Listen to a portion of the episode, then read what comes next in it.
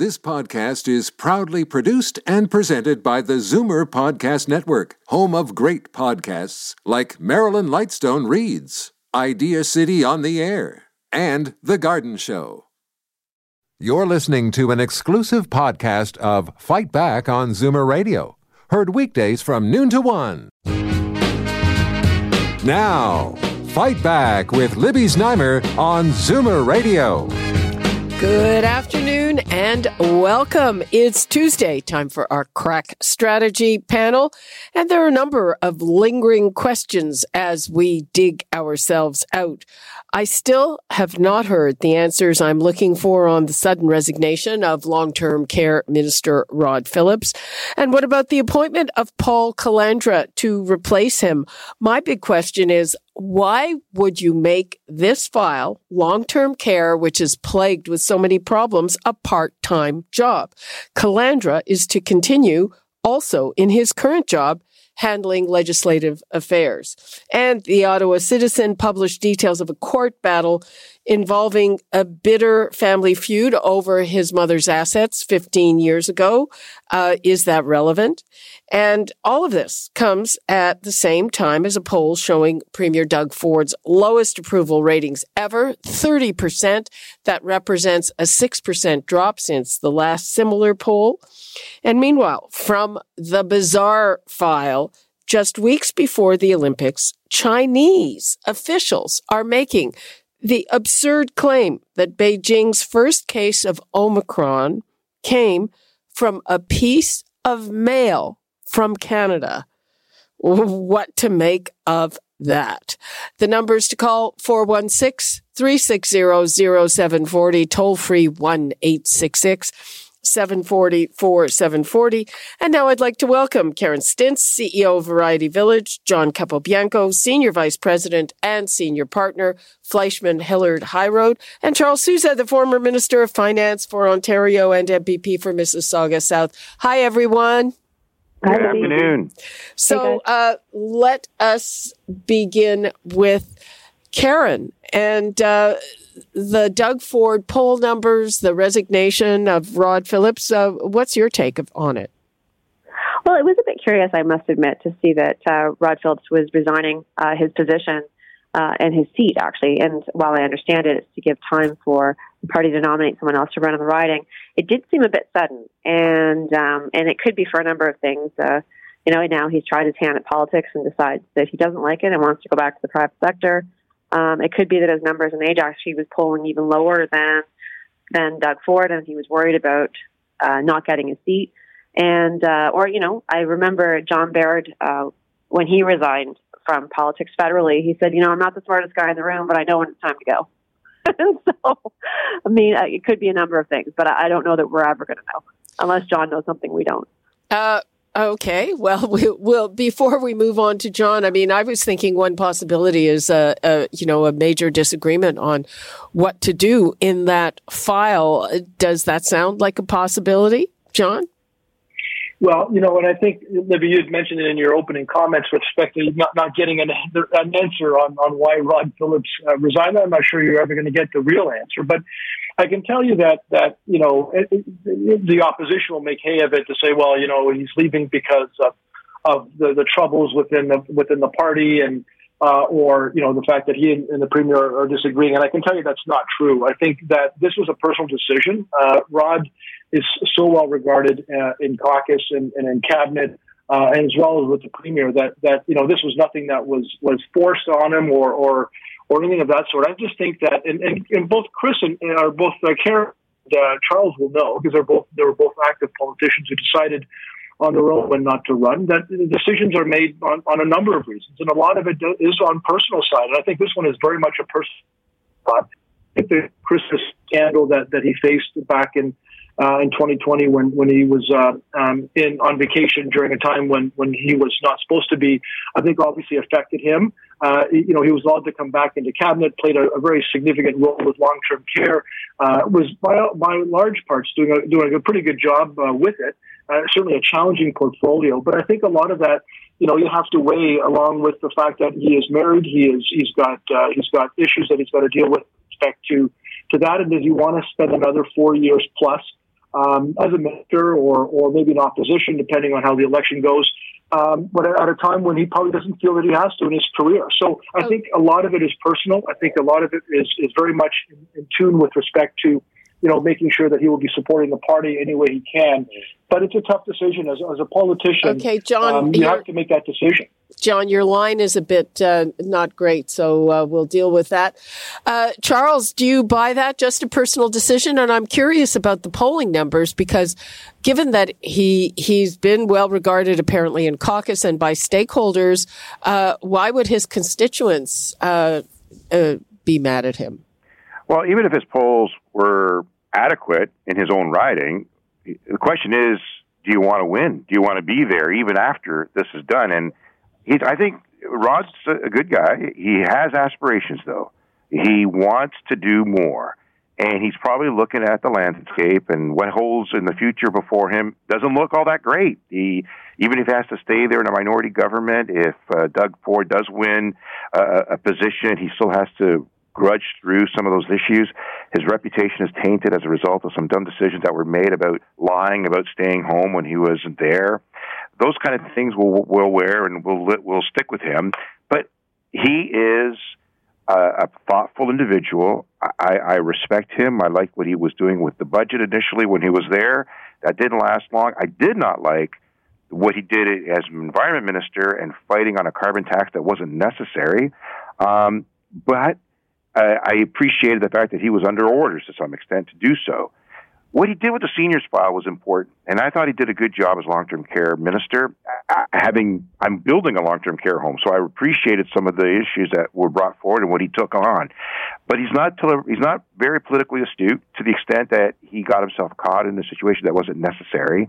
Um, and I think he recognizes that the future doesn't is not there for him. What he aspires to be is it's not the premier, probably. So realistic. Mm-hmm. I think that's why he's leaving. Uh, I mean, uh, I don't know. I would have thought, well, Doug Ford uh, certainly uh, would have at least another term left in him, but I would have thought he'd be, uh, well, and he was one of the people that was touted as the next one.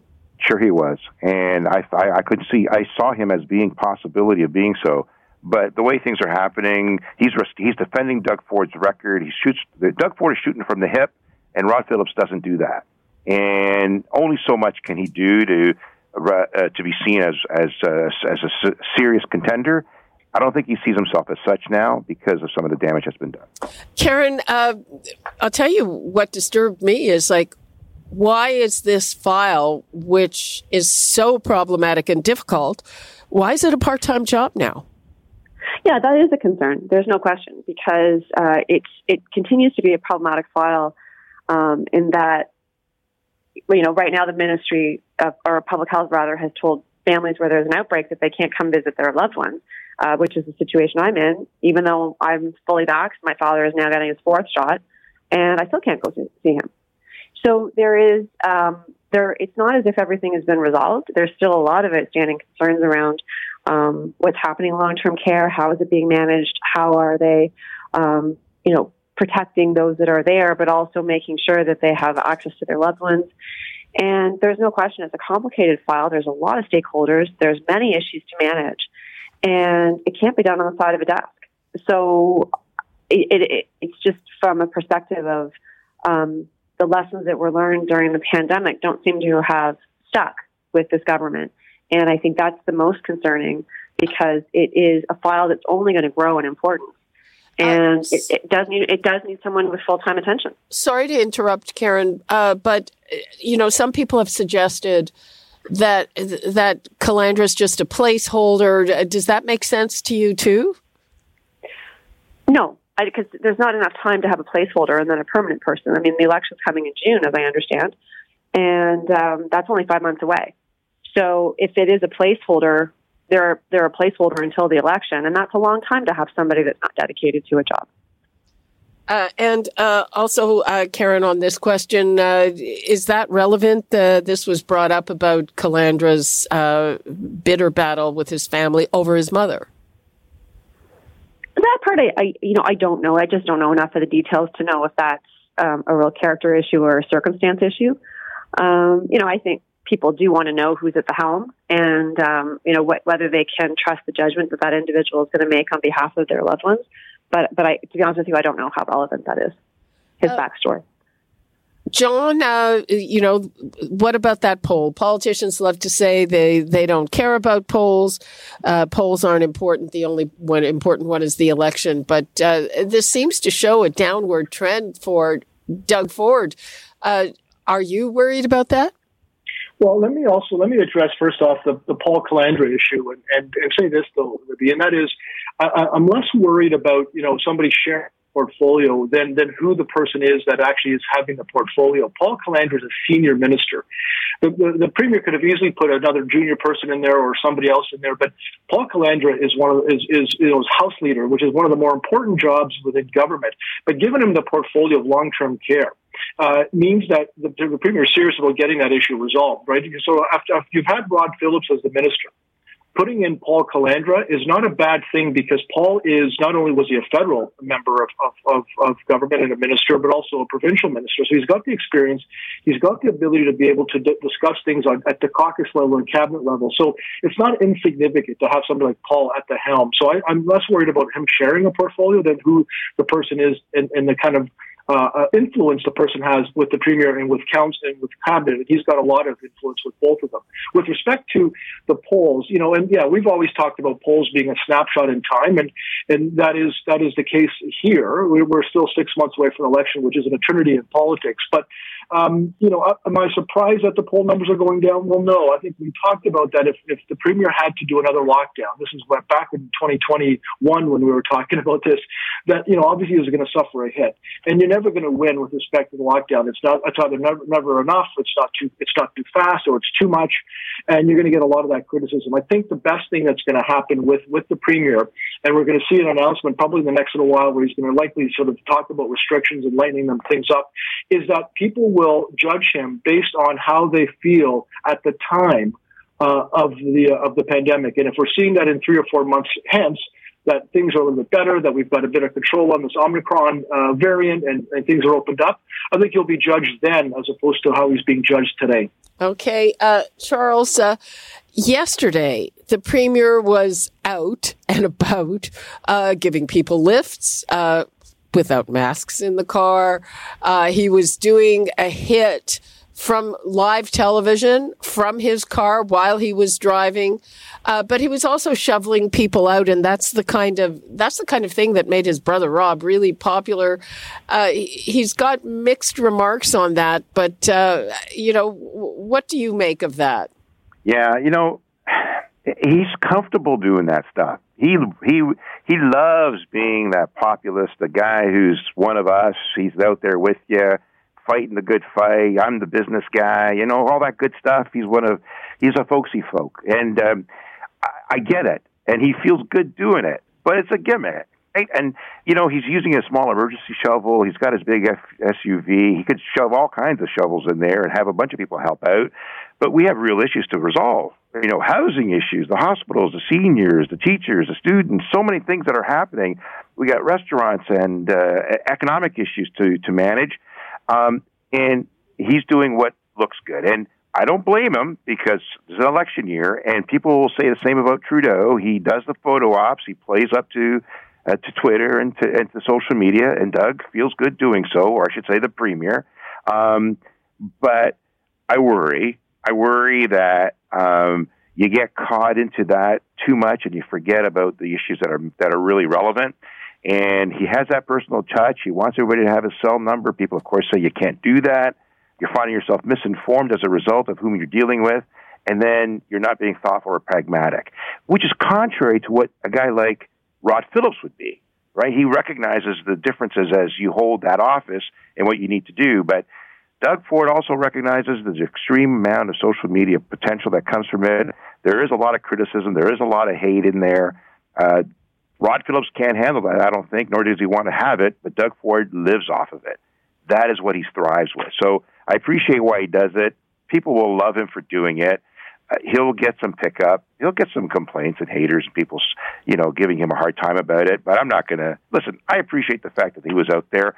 I wish he would do a little bit more steady hands when it comes to the entire province. Hmm. Uh, I I have questions about that cell phone number because I remember I used to have a cell phone number and then remember they cut it off. So is it back to the old cell phone number, John, or is there a new one that everyone has but me? There's a new one. He had to get rid of the old one because it was just clogging up his uh, his uh, his phone. But he does have a new one.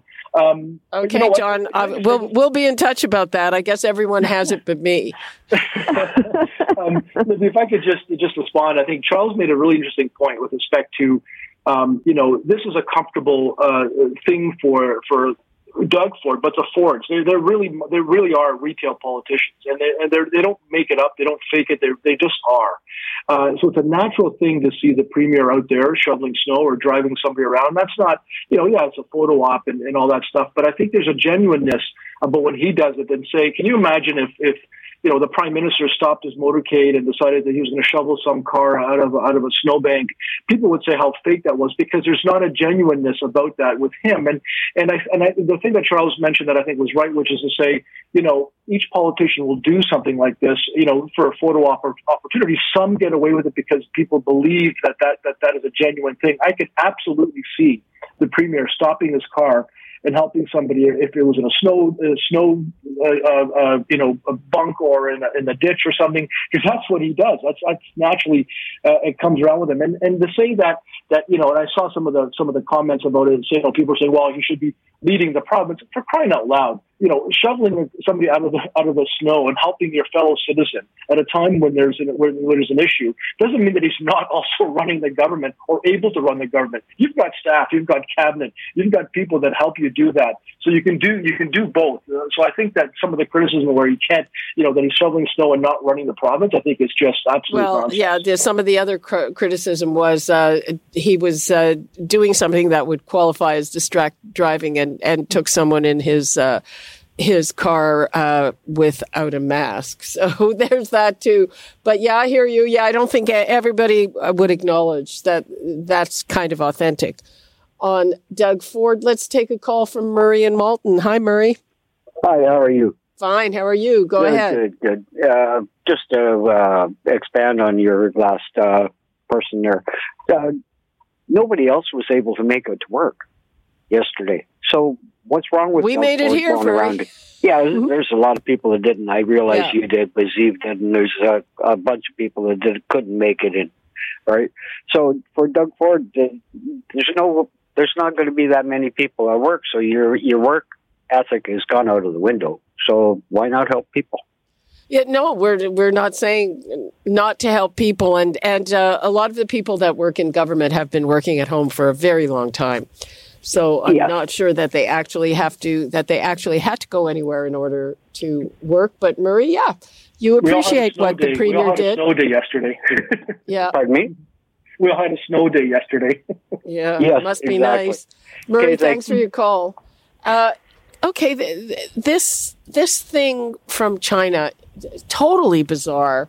Charles, uh, like where where do you think that came from, and why are they picking on us? Well, I think uh, you know it's called the Canada virus. All of a sudden, you know, it's not the China virus. Uh, I have no idea where this is coming from, and I thought these viruses weren't were airborne. They weren't subject to growth and stationary issues. I I'm confused. I no idea. They what, are, I heard that for the first time, I think last night, and I go, where is this coming from? I mean, I, they I, are airborne.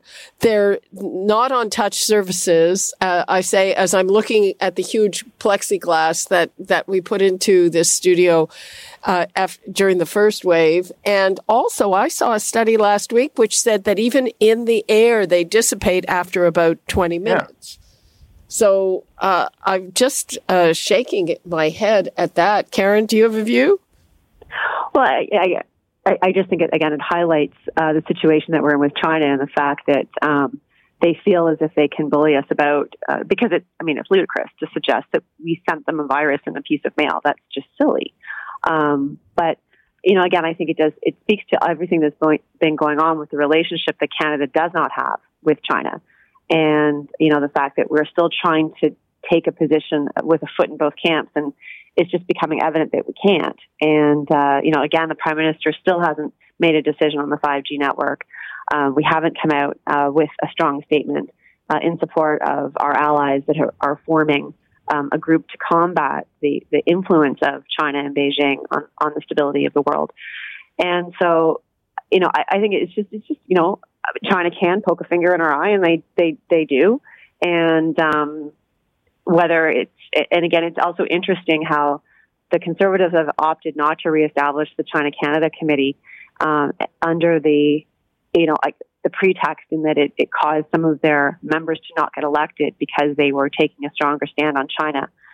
Um, so whether it's just a reminder of how much influence they actually can uh, wield is is interesting, but again speaks to the need to have that committee more than ever. And uh, in the meantime, Charles, we have uh, Melanie Joly, our uh, foreign affairs minister, jetting off to Ukraine uh, to what?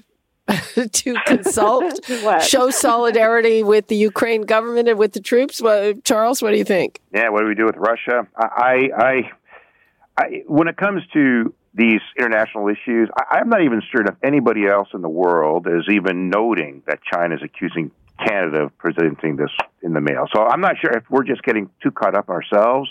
Internationally, I'm not sure it's being paid attention to. I just came back from Dubai, and I was there, and I talked to the ambassador, and I had a number of meetings with others that were there in regards to a Canadian university that we're having in Dubai, and I can tell you that we're well liked and well received.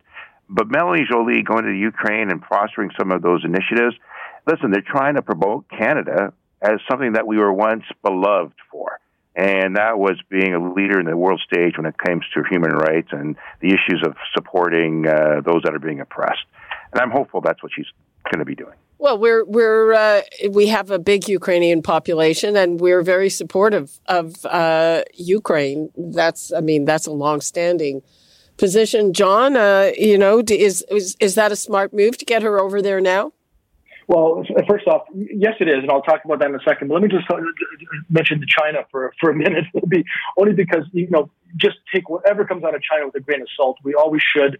We know that they've got their own propaganda machine, and this this latest thing is just absolute nonsense. But but I think it does. Karen's, Karen's point made a really interesting point about how it speaks to the relationship between Canada and China. Because if they're able to say that and make that accusation, then you know that our relationship with China is at, at its lowest ebb, and they should be focusing more on the Olympics and, and being safe when when the Olympics start in the next couple of weeks. But on the Ukraine issue, you know, they're a real big ally of Canada. So the so the minister going there is great. It shows a, a sign of solidarity and strength. But the, the challenge, I think, remains, Olivia, is how many people believe, you know, the headlines that says, you know, Minister Joly goes there to stare down you know the the, the Russians on, on this uh, the threat of Russian invasion. No one believes that there's a real stare down. I think it's just more symbolic that the minister's there to say, "Hey, we support you and we're with you." But there's never been any any indication this Canadian government has anything to do with with Russia or even China, quite frankly, when it comes to showing strength. Uh, yeah, and uh, this morning uh, we just learned that Antony Blinken is also going. So uh, I don't know. They can meet together. Antony hmm. Blinken, of course, the U.S. Secretary of State. Uh, I'll take a call from Bill, who has a winter cleaning story involving a Ford, and that's a Rob Ford story, Bill, right? It is. Okay. And I think I think Doug's trying to be a Rob. He's got to really dig deep to be a, a Rob, though. But I'll give you my story about Rob Ford. He was a councilor, I guess it was out in War 2 back many years ago. And my driveway totally got just like plowed in with like four tons, 10 tons of snow, whatever it was. And I was mad. My, my councilor was absolutely useless at the time. And so I thought, you know, Rob Ford's a uh, man of the people. I phoned up his constituency office on a Saturday afternoon, two o'clock, left them a message, explained the problem with the snow. And you live in you live in East York somewhere, right? I do. I live in East York, the opposite end of the city. And, and four o'clock in the afternoon, the phone rings and it, it, goes, "Hi, is Bill there?" And I go, "Yeah, speaking. Hi, it's Rob. How can I help you?" And I go, "Rob, Rob, who?" He goes, "Rob Ford." I said, "Rob, it's a Saturday afternoon. I'm not even in, not even in your area." I explained the problem to him and he had somebody out here eight o'clock on Monday morning and cleared up like this 10 tons of snow they dropped at the end of my driveway. I swear to God, if you can't love that man, there's something wrong with you. Okay, but, but I, I think I would agree with you that it's a bit more of a stretch with Doug. It's a bit what? More of a stretch. What? Uh, well, doing that kind of thing. You know what? I it's somebody said they're retail politicians. Um, Rob Ford was genuinely a man of the people, and God bless him. Uh, you know, I miss him. He was the best thing that ever happened in Toronto. okay, that's one view. Thank you, Bill, for that story. Um, Karen, I just hope it wasn't. I just hope it wasn't in Karen's ward that he was. No, no, no, no. As he was speaking, I'm like, oh God, I hope he didn't say Eglinton Lawrence. No, no, no. He he lives in the East End. I know that, and he still complains about uh, uh, about um, the city councilors there. But that is a whole other story. We're not talking about bike lanes, Karen.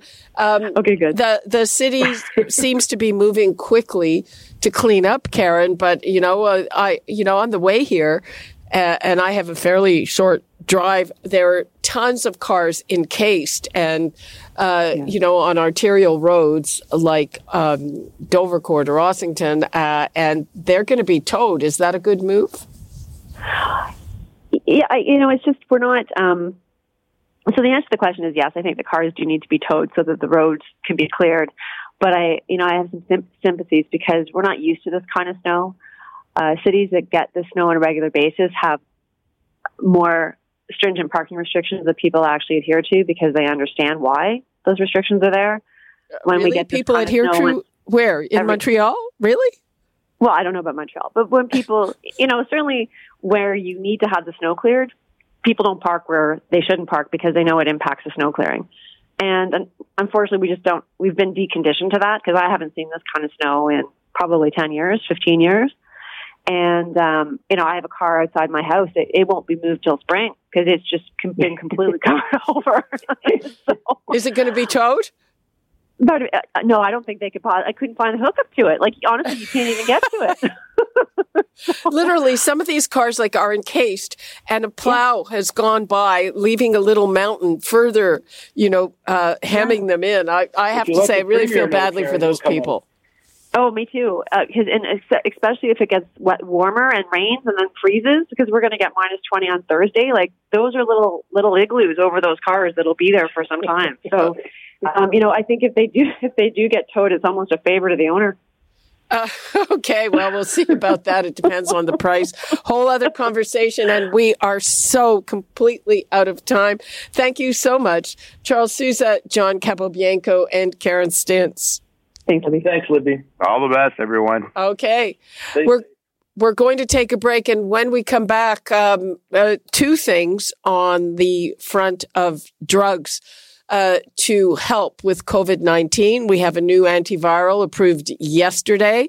Is that going to help with the Omicron wave? And also, unfortunately, shortages of the drugs that should be on the shelves now to help with severe symptoms. So uh, we'll talk about that when we come back. You're listening to an exclusive podcast of Fight Back on Zoomer Radio, heard weekdays from noon to one. Oh, no. Fight Back with Libby Znaimer on Zoomer Radio. Welcome back. We've got two big developments in the fight against COVID. They involve drugs used to treat severe cases. There are reports of widespread shortages of a medication that is currently in use for that purpose.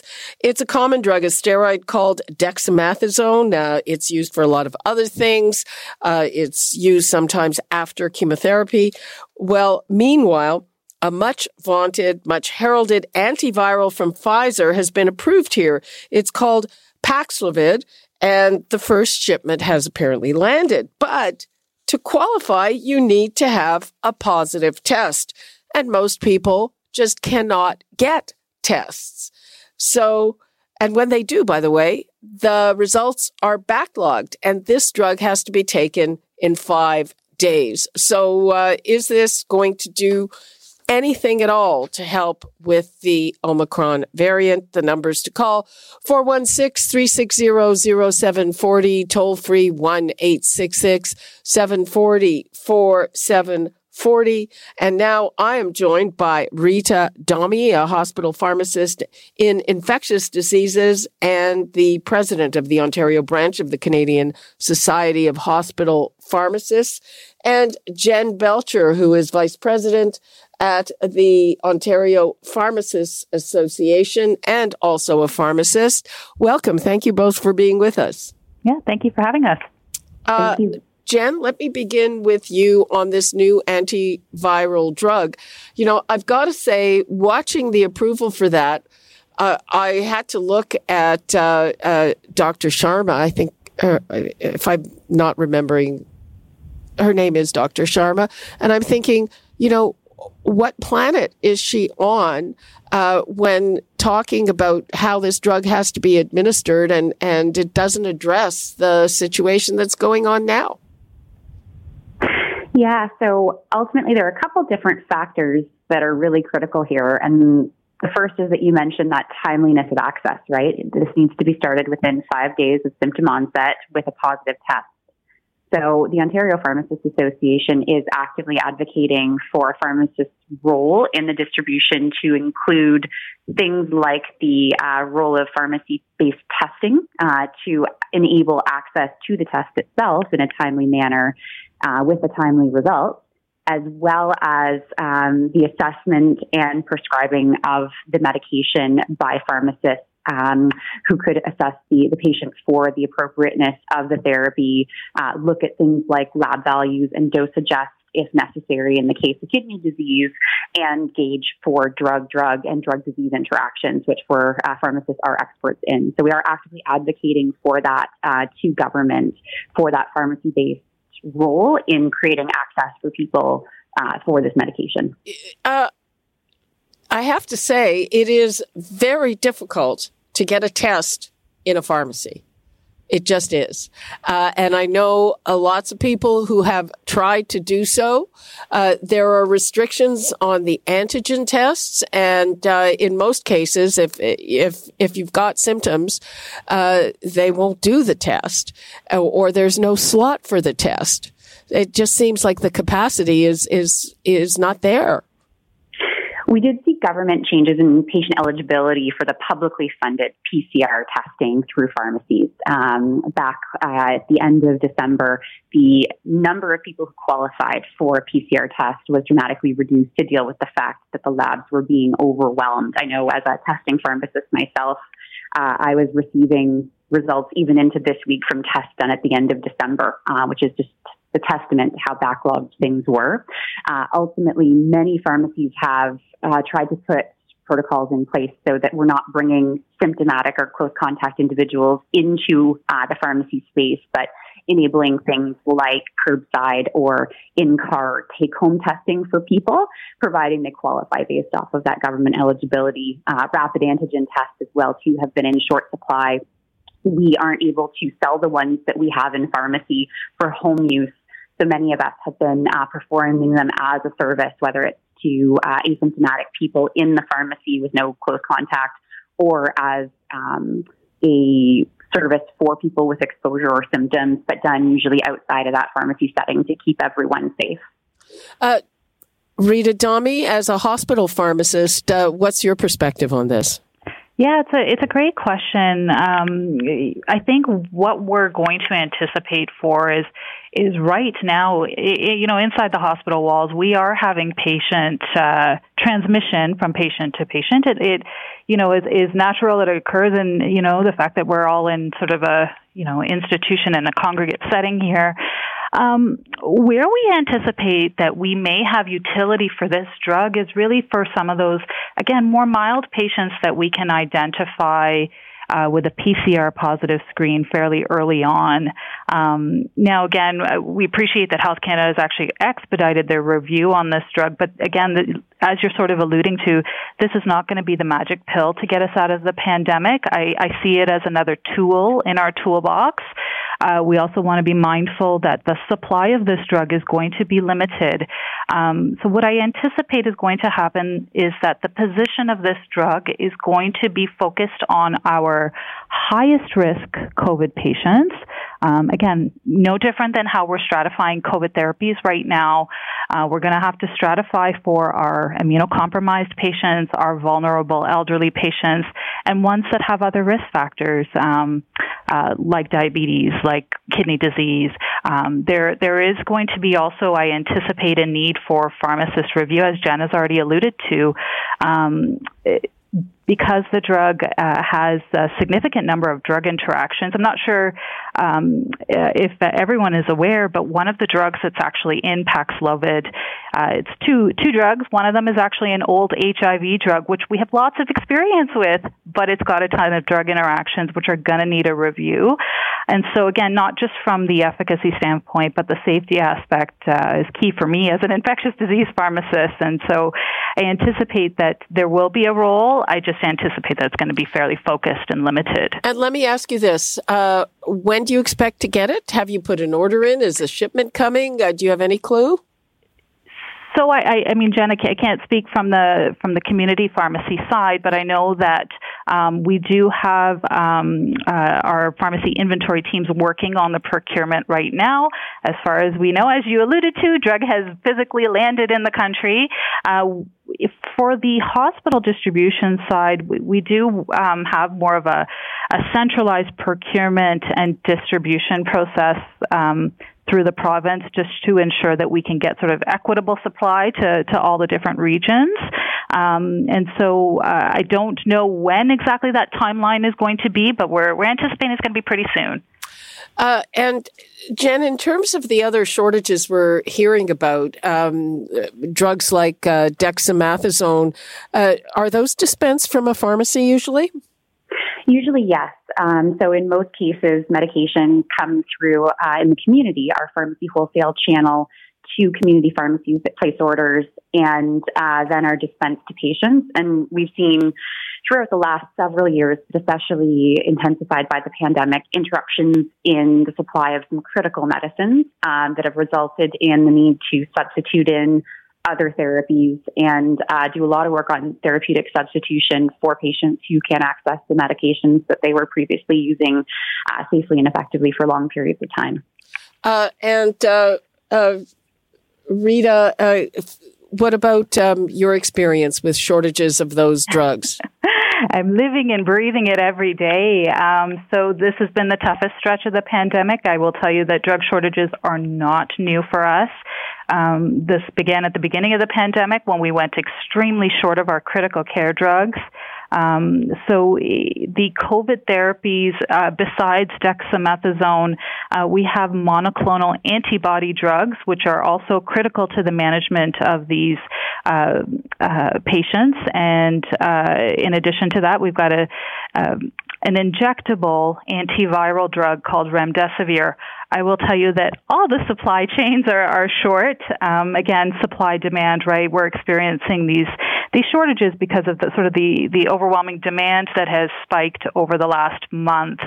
Um, we're we're really uh, hoping that uh, we can sort of manage and and, ride out this last stretch of this wave uh, with the the um, supply that we have. But it's certainly been very challenging, very critical um, for us to sort of you know select the most appropriate patients who are going to benefit from these therapies? Well, I've been reading, uh, uh, this is the final question, we're out of time, but I've been reading about, you know, invidious choices. Uh, you know, you can rank the patients. And also, I've seen things that say that basically, uh, unvaccinated people are given priority because they're most likely to be the sickest. Uh, do you have anything to say about that? I, I mean, I can comment on that because I, I, will tell you that th- those are the ethical decisions that we're faced with uh, every day. Um, we, uh, I, I, know that there's been some, you know, information in the media as well around, you know, lottery systems for selecting patients, and you know what I what I probably want to sort of emphasize is that drugs are a scarce resource. We allocate them mindfully, um, and we use a decision making framework that is absolutely ethical and collaborative and focused on the, again the patients that are going to benefit the most. Um, for us right now, at least the Ontario Science Table has provided some guidance on who our highest risk patients are going to be. Um, it will it would include patients that are immune compromised. It's going to include the unvaccinated. It is going to include our elderly patients with risk factors. Yeah, um, that's also something that I think a lot of people will find controversial. We're out of time. Uh, Jen Belcher, I'm going to give the last word to you. What would you like to leave us with? Yeah, I think um, just, you know, understanding that, you know, drugs are a scarce resource, the access to testing is scarce, and that we're, we're living through a time of, uh, you know, big, big uh, system capacity issues. And ultimately, um, you know, our providers are, are, are, there to support you throughout this. Um, but, uh, you know, treat everybody, especially your healthcare workers, with a level of compassion and understanding. Seeing on social media, everyone getting to work in the snowstorm yesterday. Um, system is working hard on this, but uh, there are still pieces that need to fall into place, and uh, we'll we'll update accordingly as we can.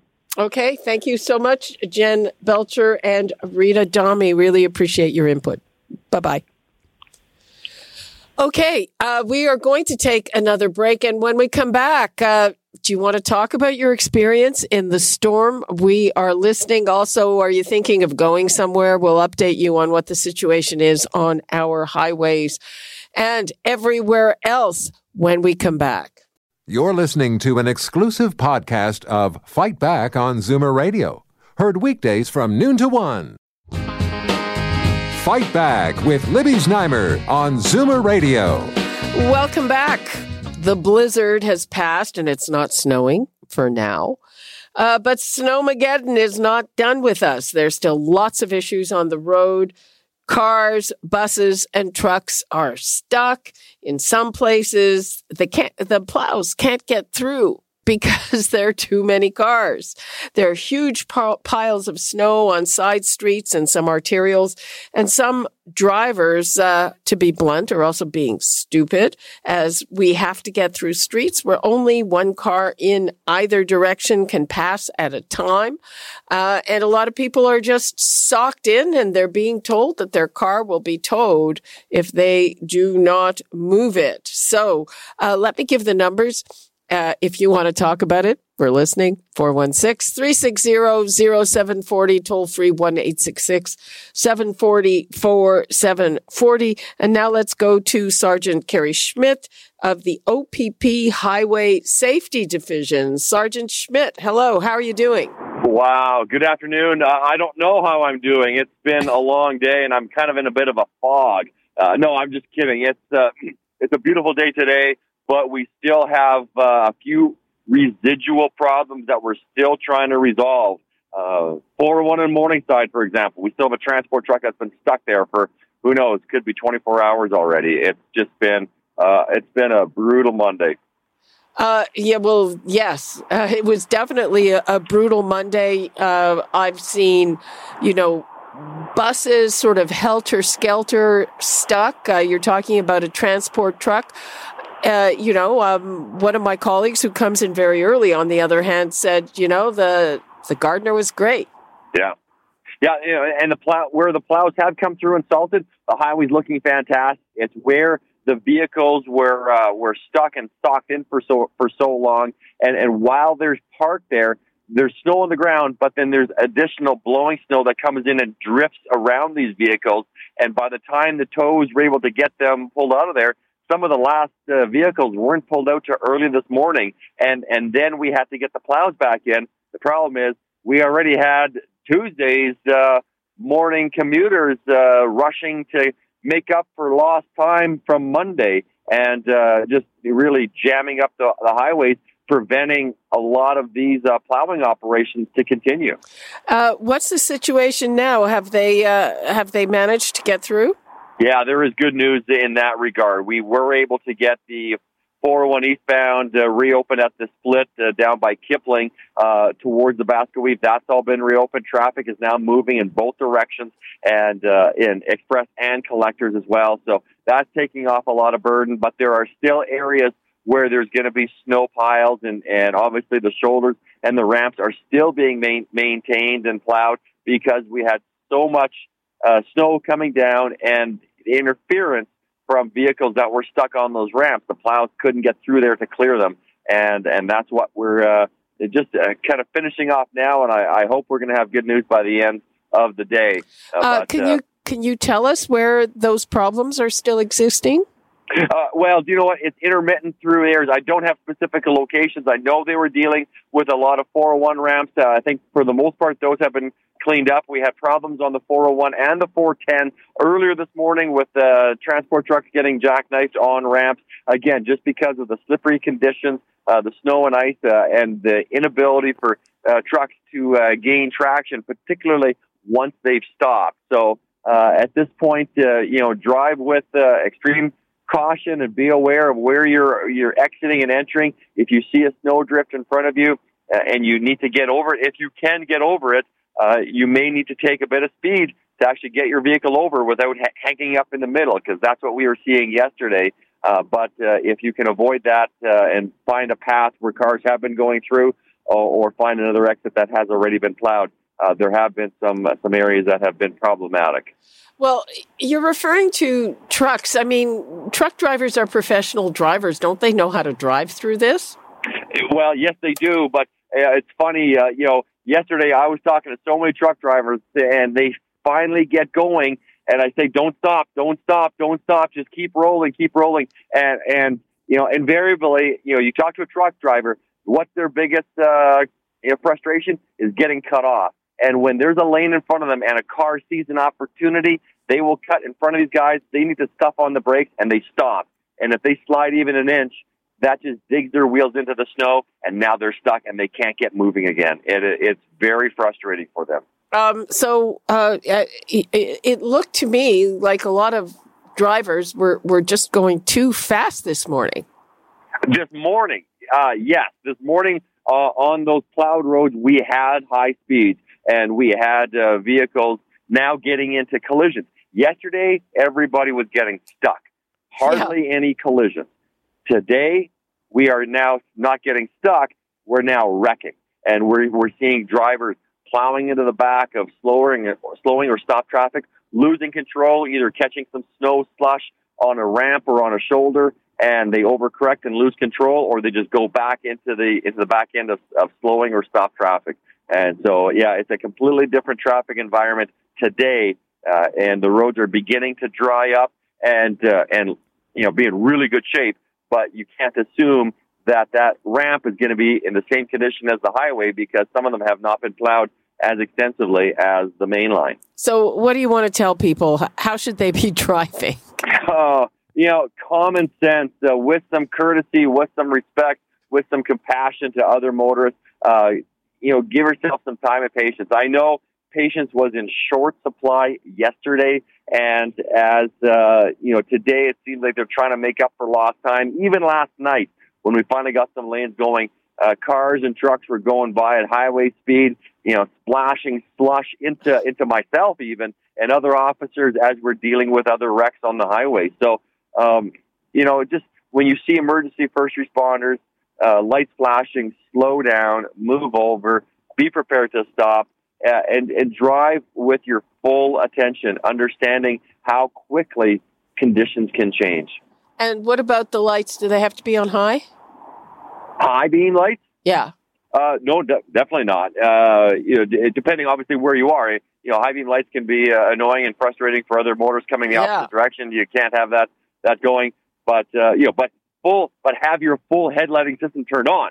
Uh, you know, don't depend on daytime running lights. Have your full system so you have front lights and tail lights uh, showing where you are. And if you do break down or, or have to stop for some reason, uh, turn on your forward flashing lights if you're stopped uh, as a hazard. That will just warn motorists uh, that you're there, and hopefully they will see you in time and avoid uh, more trauma.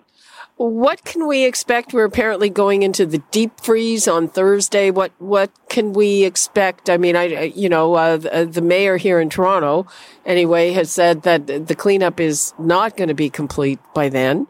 Uh, so, what can we expect? Well, do you know what? Here, here's a bit of uh, a word of caution from uh, uh, what I've seen in the past.